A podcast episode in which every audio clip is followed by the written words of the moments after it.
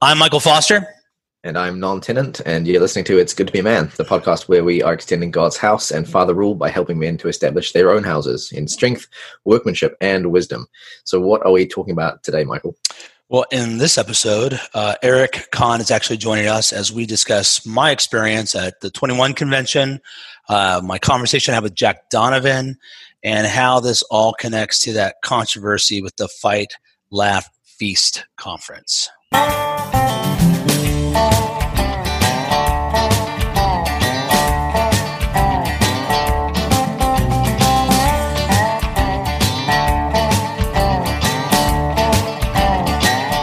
Is the 21 convention and how did you get involved in it?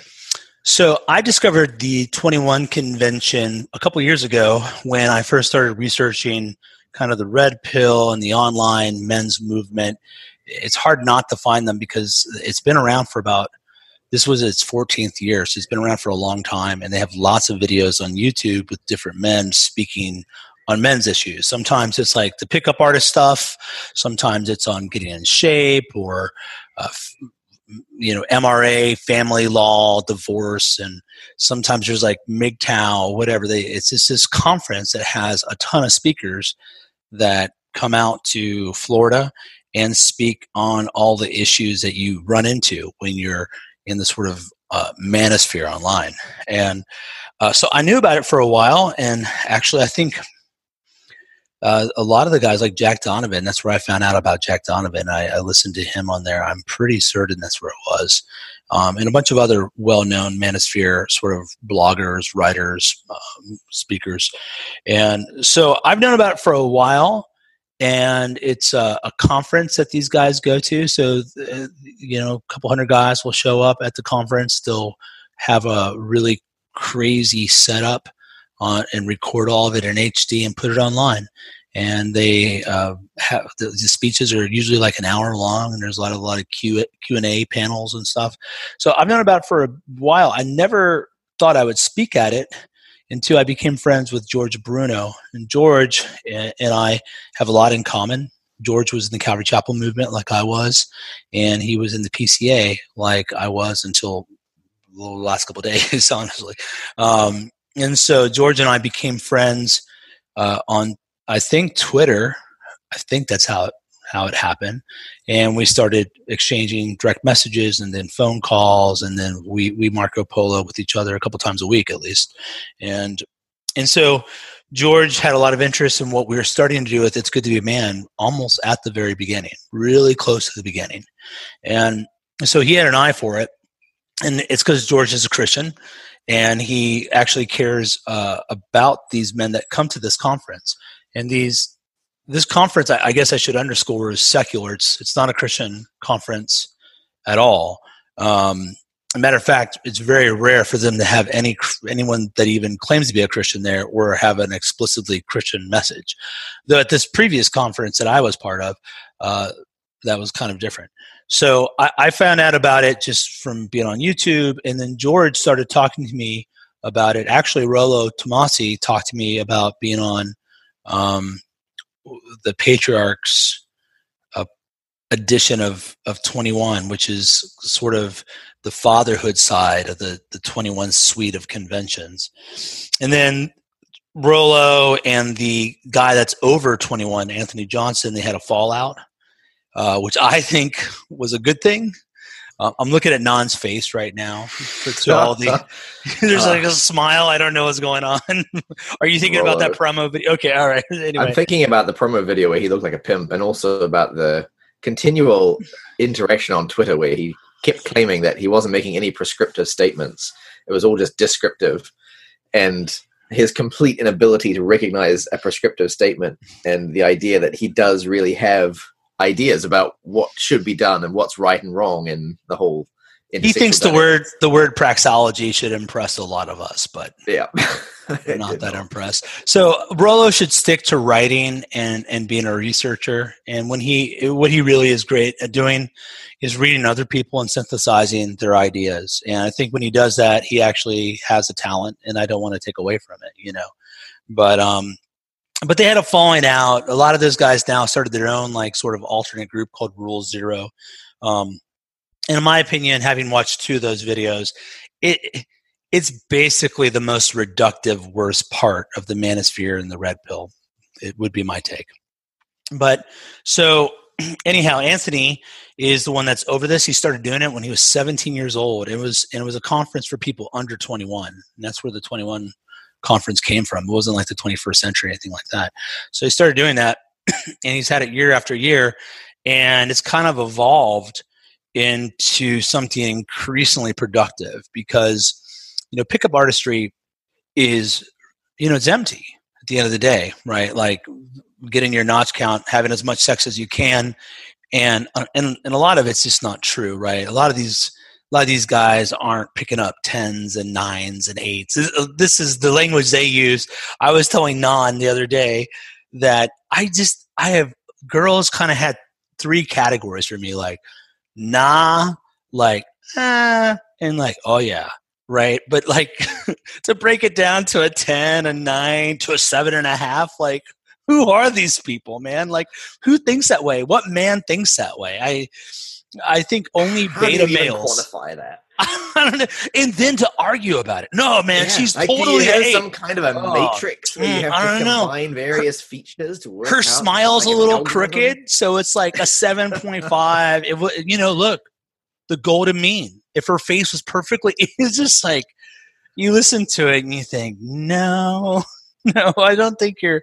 This isn't how alpha males talk. If alpha male means manly, no. Um, but anyhow, uh, it's It- moved. It's like Star Trek nerds arguing about who would win in a fight, like the Enterprise or the Defiant. Well, yeah, yeah. Picard would totally take, um, you know, Sisko. But anyhow, um, that's not true. Sisko would win. Anyhow, um, as I as I got invited, I didn't really know what I was getting into. I had known I had watched some of their stuff, and and I thought like, okay, this is going to be a lot of kind of peacocking nonsense. You know, a bunch of showboats, a bunch of guys talking about how many women they've slept with, how tough they are, how awesome they are, how rich they are. You know, all this sort of stuff. The marketing uh, trifecta, which is health, fitness, and sex, right? Or no, he- fitness, wealth, and sex, and that sort of stuff. And that's kind of what I thought I was getting into. George had invited. George had kind of sold me to them and they, they had a lot of us had been following each other back and forth on twitter and had some interactions that have been for the most part positive so i went down and uh, it was five days and the first night i got there uh, i checked in and then in the evening we had drinks and right away it was very different than what i expected everyone was really normal everyone was really down to earth I, I kind of was worried that a lot of people are going to come all dressed up but that wasn't the case. And if you'll you'll see my first speech, I'm like in a I've got like a really nice jacket on, and by the end, I'm like, eh. I'm like in a t-shirt, like whatever. But um, as I got to know the people, I think part of what really started to stand out was the honesty.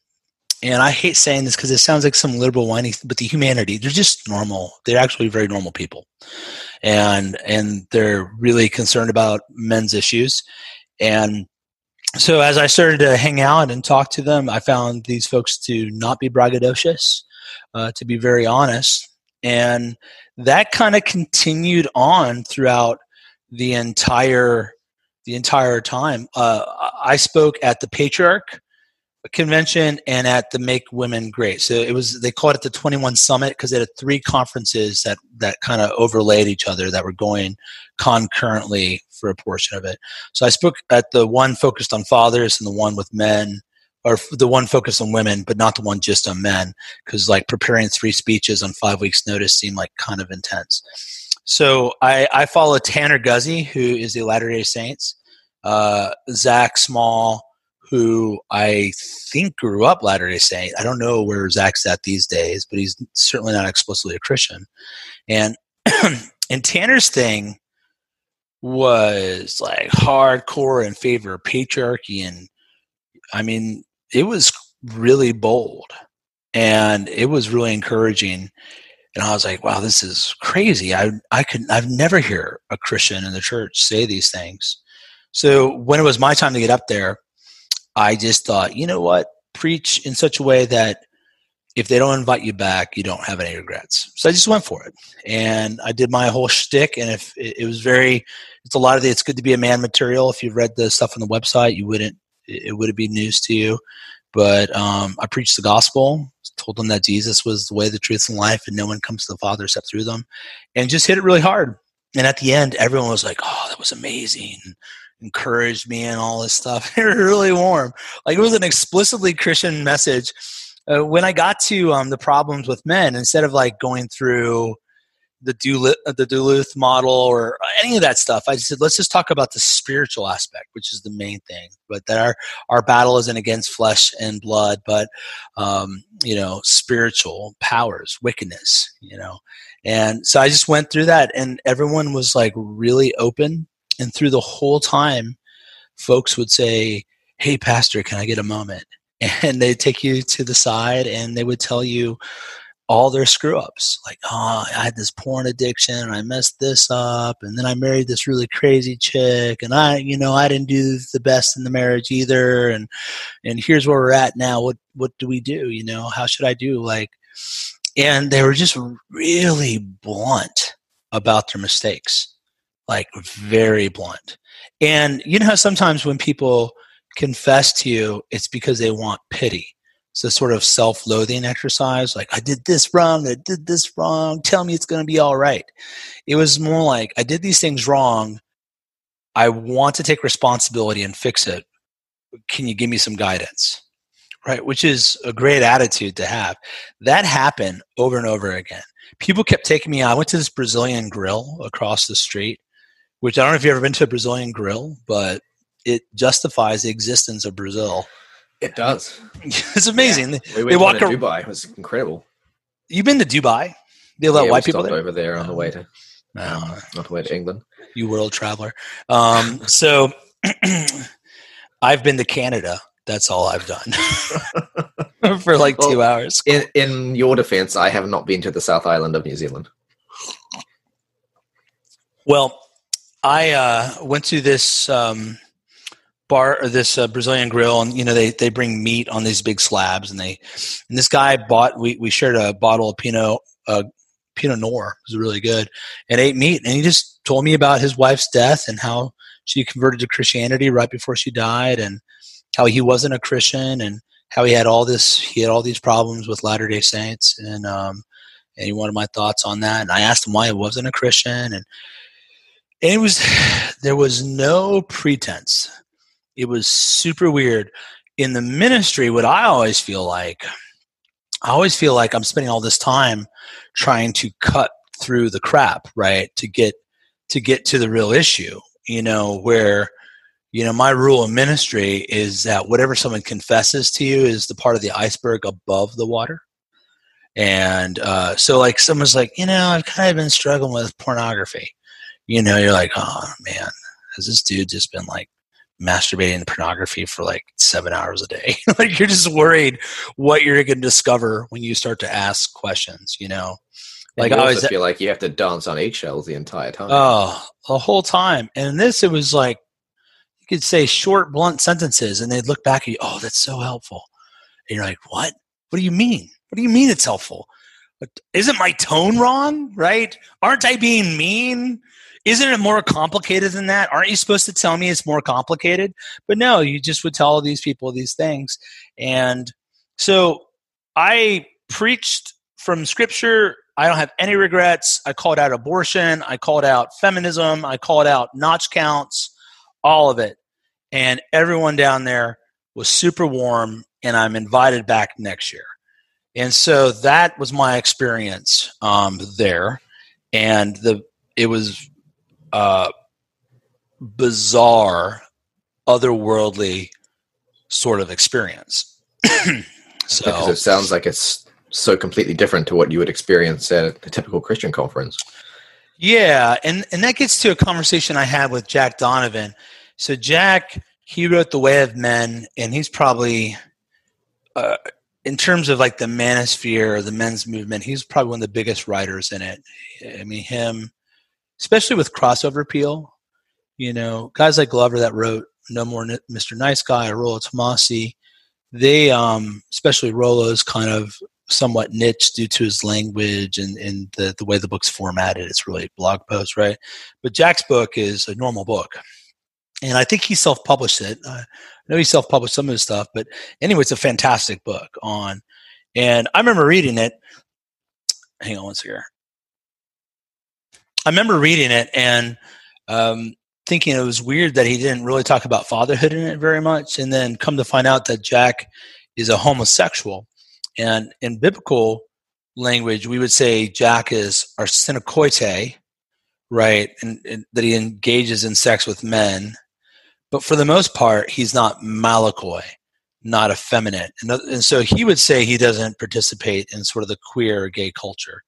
And I would say for the most part, that seems to be true because um, I met him.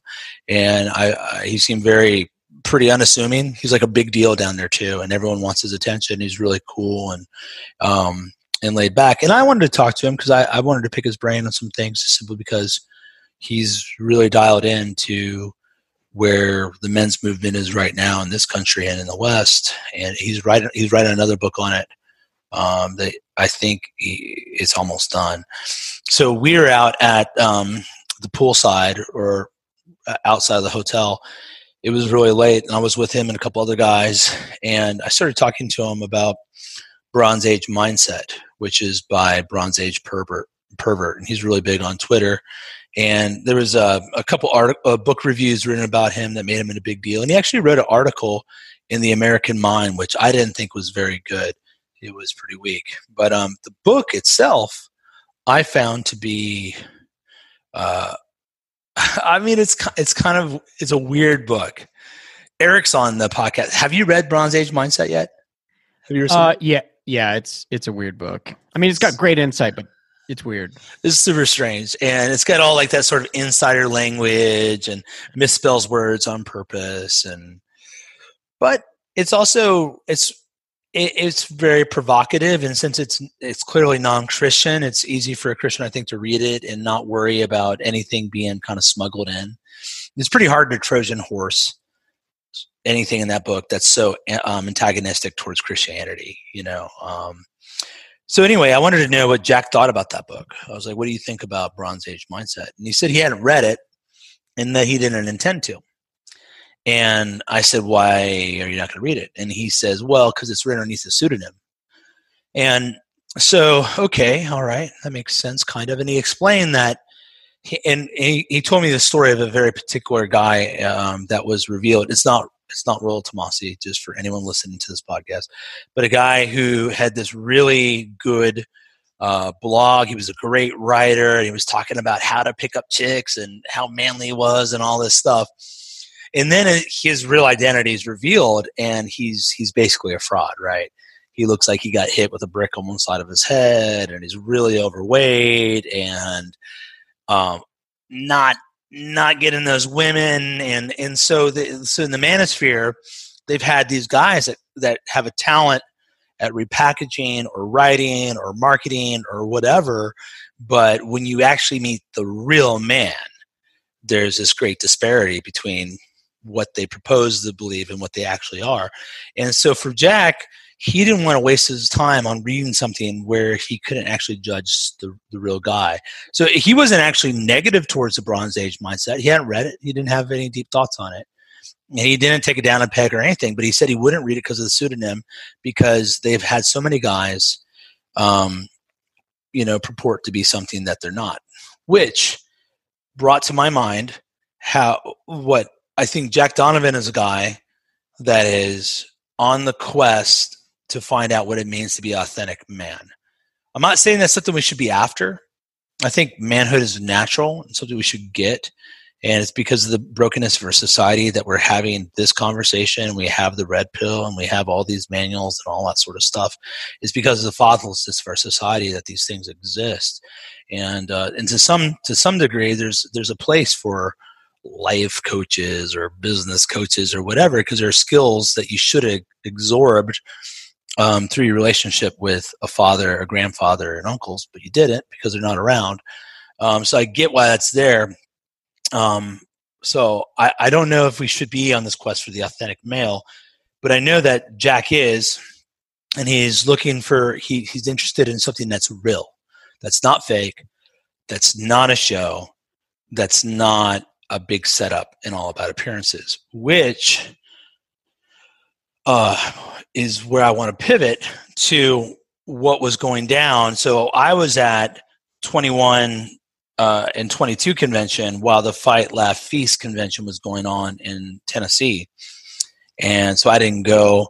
But you know, I I'm I follow a lot of people on there, and I got a, I had some friends that went down there, and there was this big. Uh, what word are we going to use to describe it? Bnonn, you didn't like the word. A brouhaha. A brouhaha. Okay, as opposed to hubbub. but uh, down at uh, Nashville over some some language. So the reason I asked Eric to come on is Eric and Nam both have commented on this. Uh, Eric a little more in depth, but uh, could you like bring the listeners up to what went down and, and just kind of get the conversation going on that that part of this?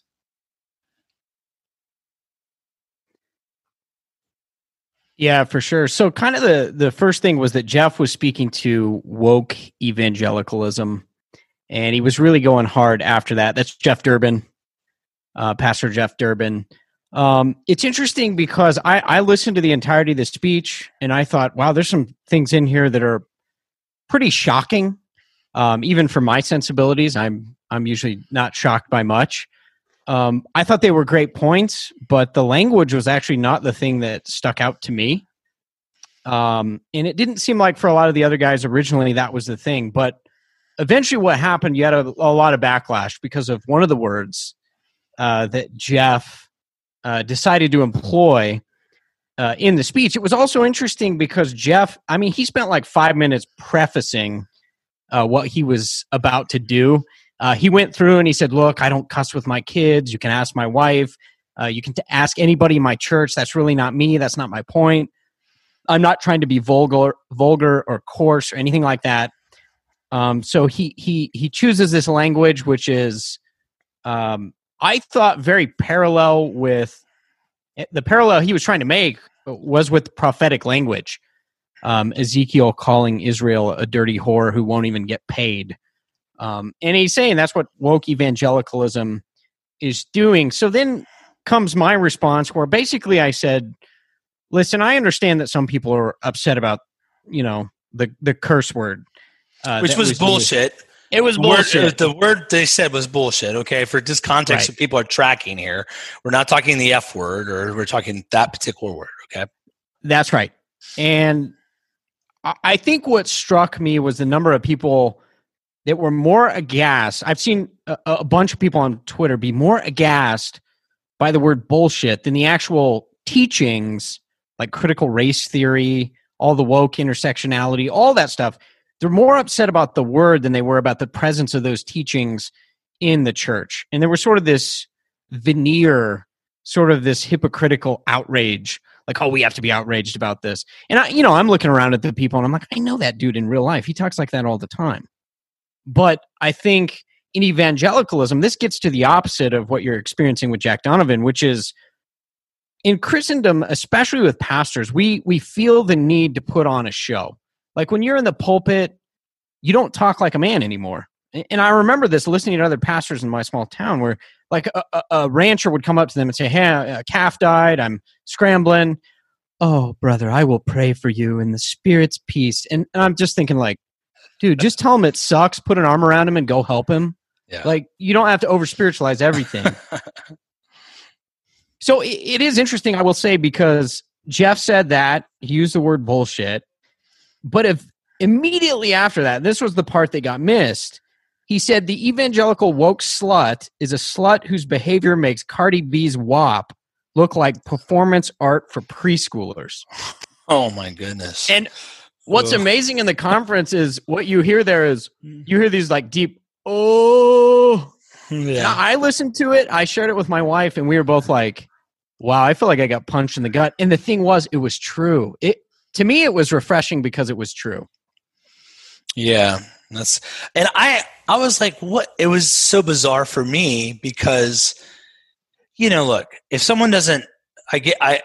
I can argue the side that says this is not. The, we shouldn't use vulgar language in a mixed crowd in a sermon where you're standing behind a pulpit. I get where some people are coming from, but I am I'm down at this conference and all these people are opening their hearts up to me about like intense struggles and they're very real and some of it was very raw but it was it was it was real man and and I, I i read to them from scripture and ministered to them from scripture and then i look online and i see all these people like saying jeff durbin's not a christian or this is like this is evidence that moscow is a cult and on and on and on and then like if you said anything about it on twitter at all like like the arguments erupted really quick, like lots of subtweeting and all that. And I was like, this is wild. This is really crazy because it was such a contrast with what was going on in my life at the time and seeing like, you know, I was thinking, man, to to really grow the church, we're going to have to like leave be done with evangelicalism and just preach to the pagans and start start new again, you know, but but anyway, um so I guess what what I'd ask you, Bnonn and and and Eric, both like why those people have heard that language before. Most of them have seen it in the movies and TV shows that they watch.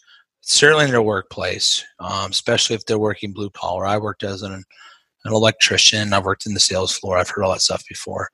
Um, them to be offended and bothered by it's one thing, but the magnitude of the response like what what's going on? Like what explains the magnitude of the response? What would you say?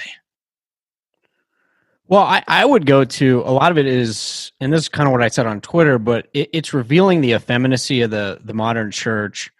Even though we have male management so to speak um, it's church is very much a female dominated category. Um, if you would have said you know you could say much worse language than that at a job site, nobody's going to bat an eye. But I think the context of the church has been hostile to men for so long that it's sort of like the church lady environment, right? When I was a kid in rural America and you you swore, you know, grandma would you know swat you on the ear and be like, "Don't talk like that," and then you know your dad would be like, uh, "That's fine," you know, just don't say that around the ladies. Well, if your whole context is ladies and children, um, you can understand why in that environment, you know, it would be offensive. Um, I think part of it too, though, actually parallels the situation with the left culture and the way they respond to Donald Trump. So a lot of those people are like, you know, Orange Man bad, and I hear from a lot of my surprisingly, I have lefty friends, but um, a lot of them will say, "Oh, he's so vulgar," and I'm like, you know, you're promiscuous and you watch porn and you do all these terrible things, and you're upset because you know, yeah, he said some things that were not good, but it's it's nothing that you're not doing in your everyday life. Um, but I think that's part of it. Is this we really train ourselves in two things. One is false outrage, and the other is like having a public demeanor and a private demeanor, and they're very very separate. Um, and and that's translated into Christendom. I mean, we have some heinous heinous sins. I think I read a study last week that you know something like 60 to 70% of men in church are looking at pornography. Probably the thing to be pissed off about is not the way, uh, you know, not not one word in in context of some some guy's speech at a mostly male conference. That's probably not the thing to be outraged about. But that's sort of culturally where we're at and what we're trained to, you know, to lose it over. Nam, what would you say? I agree. I think there's a kind of um, a pharisaical separation of cleanness and uncleanness going on in the church. The church is a place of cleanness, and so you can't say dirty words. And you can't say, I mean, one of the things that struck me as so odd about the outrage over what Jeff said was they were all up in arms about the fact that he said bullshit. And none of them mentioned the fact that he talked about the church as a slut lying on the ground in the middle of a burning city, opening her legs, anyone who'll enter her surely that's more offensive than bullshit. But no one said a thing, I guess, because it didn't trigger the right response or the right word. No, I also think that some of the guys knew that that was scripture and they didn't really know. Like the only thing you can say, well, you're not a prophet, right? You're not Mm, Jesus. And then we would Yeah. say, well, these men were given to us as examples that we're supposed to emulate at times, right? That's like, and then what do they say? But Yeah. um, clearly, there was a great deal of discomfort with the idea of any kind of prophetic language coming from a pulpit, because pulpit is a place where gentle things are said and uh, encouraging things. And what Eric was talking about before, this kind of very affected way of speaking, it reminds me a lot of Spurgeon's. Um, Spurgeon's sermons, Lecture to my students where he talks about the effeminate voice. Yeah. Yeah, he's got a, a long section on all the different ways that preachers go wrong in the pulpit, and some of them are quite funny. He obviously had very little regard for these foppish men who were up there. Um, that was a problem back then too, Yep. where I mean he was probably in the midst of that kind of sea change that happened as men began to fill the pulpit based more on their affinity with women and an inability to get a job in the real world Mm. um, you started to see the loss of bivocational pastors and it became the third sex. You know, so I, I kind of tie this together with a lot of the research that we've been doing. And so when we, so I read it's um, No More Mr. Nice Guy by Glover because everyone kept saying that was the book to read. And so I finally got around to reading it and I, I liked it. It had a lot of, it's not a Christian book at all. And you certainly, there's a lot of chewing out, chewing off the meat, spitting out the bones sort of things going on. And some of it is psychobabble. Like if you just repl- replace the words with better words, what he's saying is true. If you don't get tripped up on it, and but one thing that about nice guys, which are these guys that are raised uh, for female validation. Like I've been running into this with a couple of friends where I can say something to them and they don't really listen to it or they only kind of do. And then if a female dating coach says it, they're like, oh, it must be true. And I'm like, this is your problem. Your problem is you only listen to women, man. Um, That's so weird because my wife constantly, well, constantly, she often, often it's the wrong word as well, occasionally, but she's noticed a pattern in my life where she will have something that she knows is true and she'll tell me about it and I'll ignore her. And then I'll read it for myself from someone else, from some guy online who will say it to me, or I'll, I'll see a video or whatever. And then I'll be like, oh, we need to do this thing. And she'll like, I told you that like two years ago. Why did you not listen to me? yeah, and that's like that a, it's yep. a Go on. general thing. Men do tend to listen to men and not to women. So the fact that it's the other way around with these guys is really perverse. I think it's it's the uh, a generation raised uh, seeking female validation, right? And so with the nice guys, is there to to the the world of men is a brutal world, right? It's a world of of the sweat of the brow, of being cut by uh, thistles. It's a it's a world where your toughness is kind of constantly measured to find out what your place is in the hierarchy. Not to cut. So when men fight, it's not to throw someone out of the circle, but to find their their place in it, right? And so that's just the, the masculine world. It's a very tough world where the woman, the the female world, isn't that it doesn't have difficulty. It certainly does, but it is a world of refinement, cleansing, you know, finishing, um, perfecting you know all that sort of stuff. We're the guys out on the boundaries pushing the boundaries and they're behind the boundary line uh, putting things together. So to live in a woman's world is to be in a cleanly nice prim proper world. It's a civilized uh, of, of a civilized world which is the goal of the man anyway but he's out there on the um, he's pressing the lines forward and he leaves the woman back there to to help cultivate some of that there. Uh, but the boy's supposed to be with them. And these if you don't have fathers you're not out there experiencing that. So your whole frame of reference is is female. And so they seek female validation and and it becomes this sort of performance idea slips in where if i can if i'm just nice enough if i'm just clean enough if i'm just good enough right then i'll get the validation from women i want. And then that could lead to sex and a happy marriage and all these things. But of course that's not how the way the world works at all. And so I, what i think is that really the the entire the entirety of evangelicalism is is rotten to the core. And i think what we're what we're seeing is that evangelicalism has absorbed the nice guy culture that seeks female validation. And so there's this deep performance mindset where they have to be clean they have to be good they have to be the white knight that's that's like mm, my lady you know all this sort of you know stuff. You know they're like ducky in um breakfast club right? Like they're like the geek you know and how the geek gets the girl in all those movies? Well that's because the geek wrote the screenplay. That's mm-hmm. not that's not what actually happens. Um and so i think Christianity has taught men to be liars, to be frauds, to be fakes, to clean the outside of the cup. And this in this unrelenting performance environment. And when someone throws their roll across the table, right? That starts a food fight. When someone moves away from the allowed speech and presses the issue and, and acts in an unclean way and he's not punished for it, it's starting to pull the whole thing down.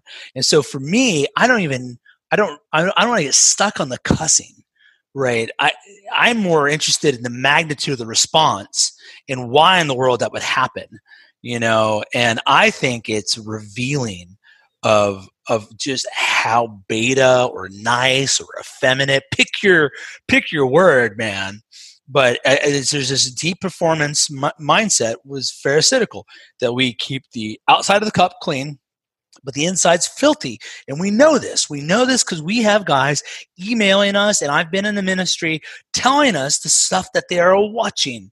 Not just pornography but the movies and the things they, they do behind closed doors. And that's how it all started connecting. I, I don't know if you guys want to comment on that some thoughts riff on that a little I think the Pharisees are interesting because they were precious fussers, but they were also patriarchal. Whereas we've lost the patriarchalness and adopted the precious fussing, and so we've taken what they created in well created what what they established as an institutional religion in their day, which is the same as any institutional religion in any day really, and we've managed to somehow to make it more effeminate than it was, which is impressive but also very sad. And what you said about the, the difference between open and clo- well behind closed doors and so on is yeah it, it's a vast stark contrast and the fact that it's it actually reminds me a lot of the abortion debate. If you show pictures of aborted babies people lose their minds. But the fact that this actually happened and that this is something which is going on every day to the tune of 3000 babies that doesn't bother them at all as long as it's out of sight and out of mind, as long as it's kind of sanitized, it's not a problem. It's when you start to bring these um, carnal, not quite the right word for it. What's the word I'm looking for? Something that's really in your face, vulgar almost. Yeah, when you start to get vulgar about the truth, when the truth becomes a problem, that it's all that it's like unfiltered almost, right? Exactly. It's unfiltered. Yeah, then they can't handle. Eric, what do you th- what are you thinking? Yeah, I, I, think that's exactly right. And I think when you look at scripture, um, one of the things I've always pointed to is John the Baptist, right? He's not the malakos man, he's the hard man. He speaks plain truth. But look at John loses his head for confronting sin. Um, Jesus is before the Pharisees.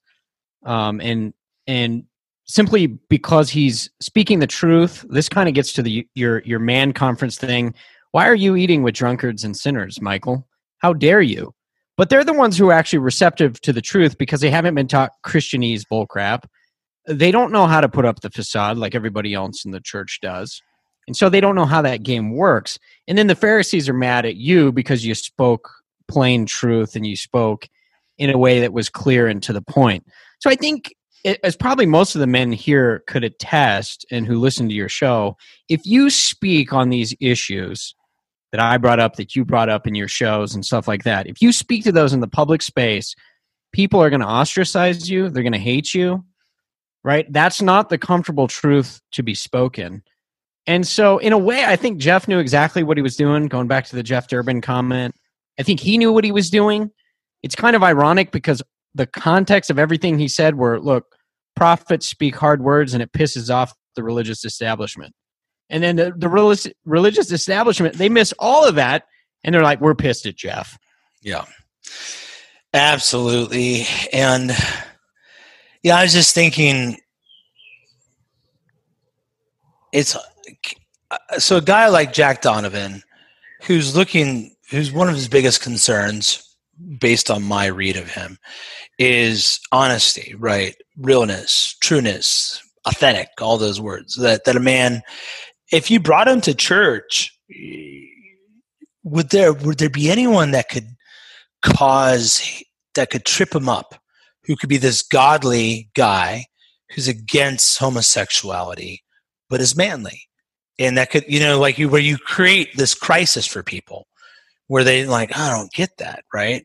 Like I don't get how that could exist or would he go there? Would it, would it confirm what it what all of us know that the church is no, by man. and large you know effeminate. pretty much every man in the church is gayer than he is yeah and culture they're malakoi right yeah. and so it's crazy this is and so well you have a thought so i hear someone breathe was someone about to say something go ahead yeah, no, I was just, Michael. I was getting back to the point uh, of what you said before, and I, I think this is where it really sticks in my craws. Like, look, evangelicalism is rotten to the core.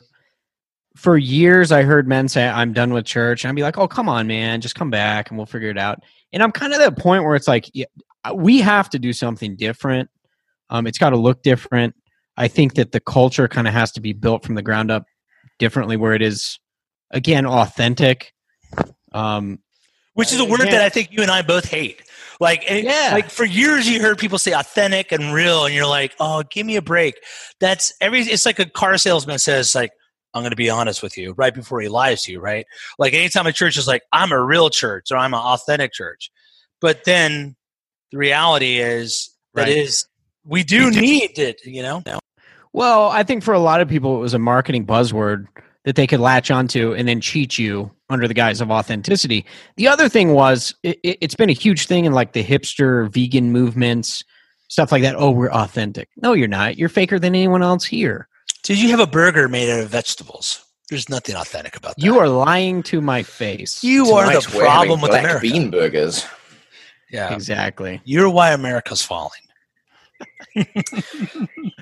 One of the things that occurs to me when you look at where we are now and how we've gradually got here is that we haven't taken Paul's admonition to Timothy nearly seriously enough. I think it was Timothy about the way that people are going to accumulate for themselves false teachers who are going to itch their, scratch their ears, um, not being willing to to listen to the truths of Scripture, but wanting to hear the things that will tickle their ears instead. And we tend to think of that as things like health and wealth. Oh yeah, you know those terrible heresies out there. People want want money and that kind of thing. But the the far more destructive and subtle forms of it are all through evangelicalism right now. It's been gradually growing for at least a century, and it's now delivering its rotten fruit to us. And if we're not willing to actually listen to what Scripture says about the way that false teachers work and about the way that they are not people who are overtly heretical and they're not people who are clearly speaking falsehood, but they are people who use smooth words and flatter you and sneak in their doctrines in these uh, unassuming and camouflaged ways. If we're not willing to actually believe that, then we've got no hope whatsoever of ever being able to stop it or reverse course. It's like so at the PCA church I, I pastored at, they had a catechism club where you know you like basically learn the catechism and there was like I, I like a contest or whatever. Now I, I don't have any problems with that. I love my kids learning the catechism. That's great for kids. But when manhood is reduced down to catechism catechism club, right, where these people, I, I tweeted this out on um, Twitter, where I was thinking about men I knew in their households and how these guys are really good at regurgitating theological facts and abstracts but when I looked at their life, I'm like, you're really fat. Your your wife looks really exhausted. Your your kids seem distant. Your house is a mess. Um, it's exactly like the people that write the books and then turn out to be fat and ugly. That's right. That's right. And and but but they've convinced us that the champion of Catechism Club is the manliness. And you're like, no, you just got the best memory and you're quick. Can you even explain it? You know, and and so what we're seeing right now is evangelicalism is a lie. And to what you're saying, Eric, I so I had two two experiences. I said this on the Red Man group the other day that 21 convention amplified me and moderated me. Uh, it amplified me where I'm not stopping. I'm going to continue to preach the gospel. I'm going to continue to push the edges. Um, I'm going to continue to go to these conferences. And if they'll let me stand up on the stage and read to them from scripture and tell them the truth, I'm just going to do it. And I don't really care what any Christians say. It doesn't matter to me at all. I'm not going to hide it. It's not going to be some secret part of my life. That's just what I'm going to do. So that's like that boldness is more amplified now than it's ever been. I just don't care. Um, I'm just going to go for it. Now, the the part of me that was moderated is that after I listened to these men, I started to realize that I sympathize with MGTOW more. I really do, actually. Uh, I'm not for MGTOW, men going their own way, these guys, in the sort of black pill version, which is like society's failing, marriage, you can't do it, whatever.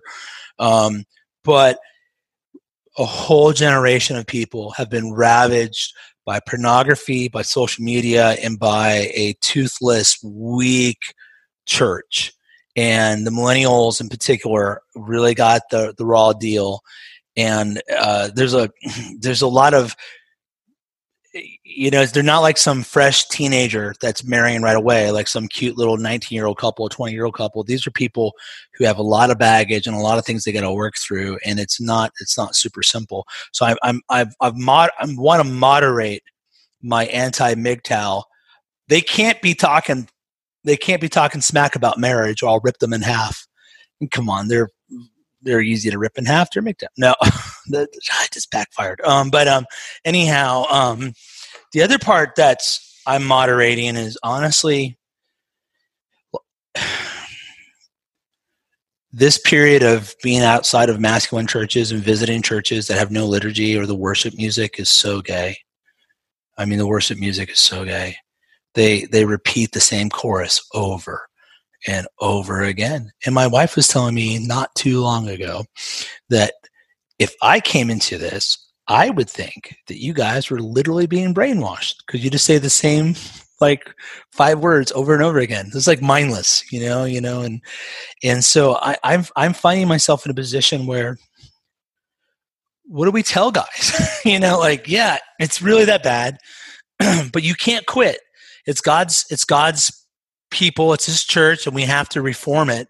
But it is like it is a dark day that we live in. And I think when you get outside of the bubble and spend time with other people and hear their stories, guys that wives like le- their wives leave them, have sex with a guy, disappear for a couple weeks, and then she comes back.